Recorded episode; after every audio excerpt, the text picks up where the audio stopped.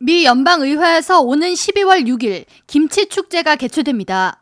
행사는 한국의 법정 기념일인 11월 22일 김치의 날을 미국의 공식 기념일로 지정하자는 결의안을 작성한 캐롤린 말로니 연방 하원 의원 외 그레이스 맹, 톰 수오지, 앤디 김, 미셸 스틸, 영킴 등 12명의 하원 의원과 함께 미주 한인 이민사 박물관 측이 기획했으며 김치 축제는 워싱턴 DC 연방 의회 도서관 내에서 진행될 예정입니다.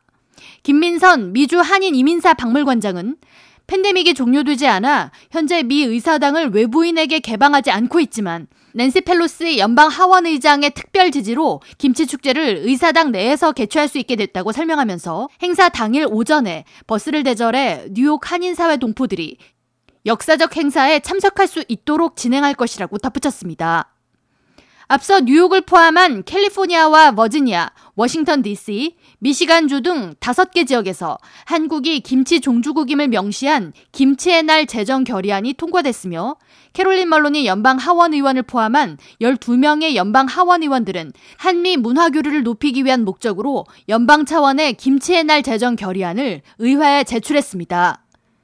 결의안에는 김치는 사만시대로 거슬러 올라가는 유구한 역사를 지닌 한국의 전통 음식이라고 규정하고 있으며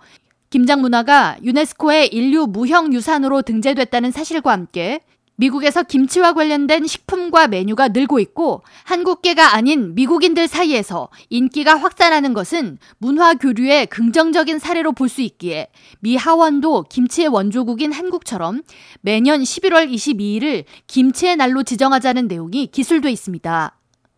캐롤린 말로니 의원 측은 내년 1월 3일 종료되는 제117대 연방의회 임기 내에 김치의 날 결의안 통과를 목표로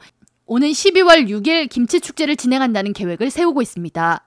미주 한인 이민사 박물관 김민선 관장은 이날 행사는 연방의회에서 열린 한인 행사 사상 가장 많은 수의 의원들이 참석할 것으로 예측하고 있다고 전하면서 결의안 지지 여부를 결정하지 않은 의원들이 행사를 통해 김치의 날 제정에 대한 긍정적인 시각을 갖도록 행사를 기획할 것이라고 덧붙였습니다.